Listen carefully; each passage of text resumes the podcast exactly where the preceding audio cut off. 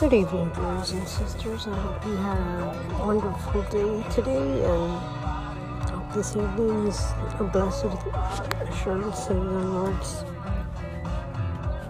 mercies and the joys that we feel in our hearts, even though we are struggling in the darkness.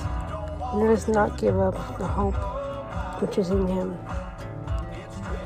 We know and we rely and we trust that He will guide us through everything we need to find out about ourselves.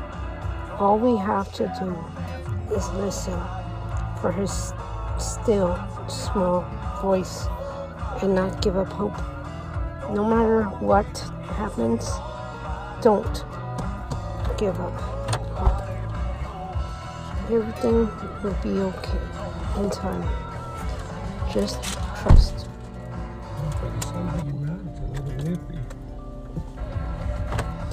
And know that He loves you all.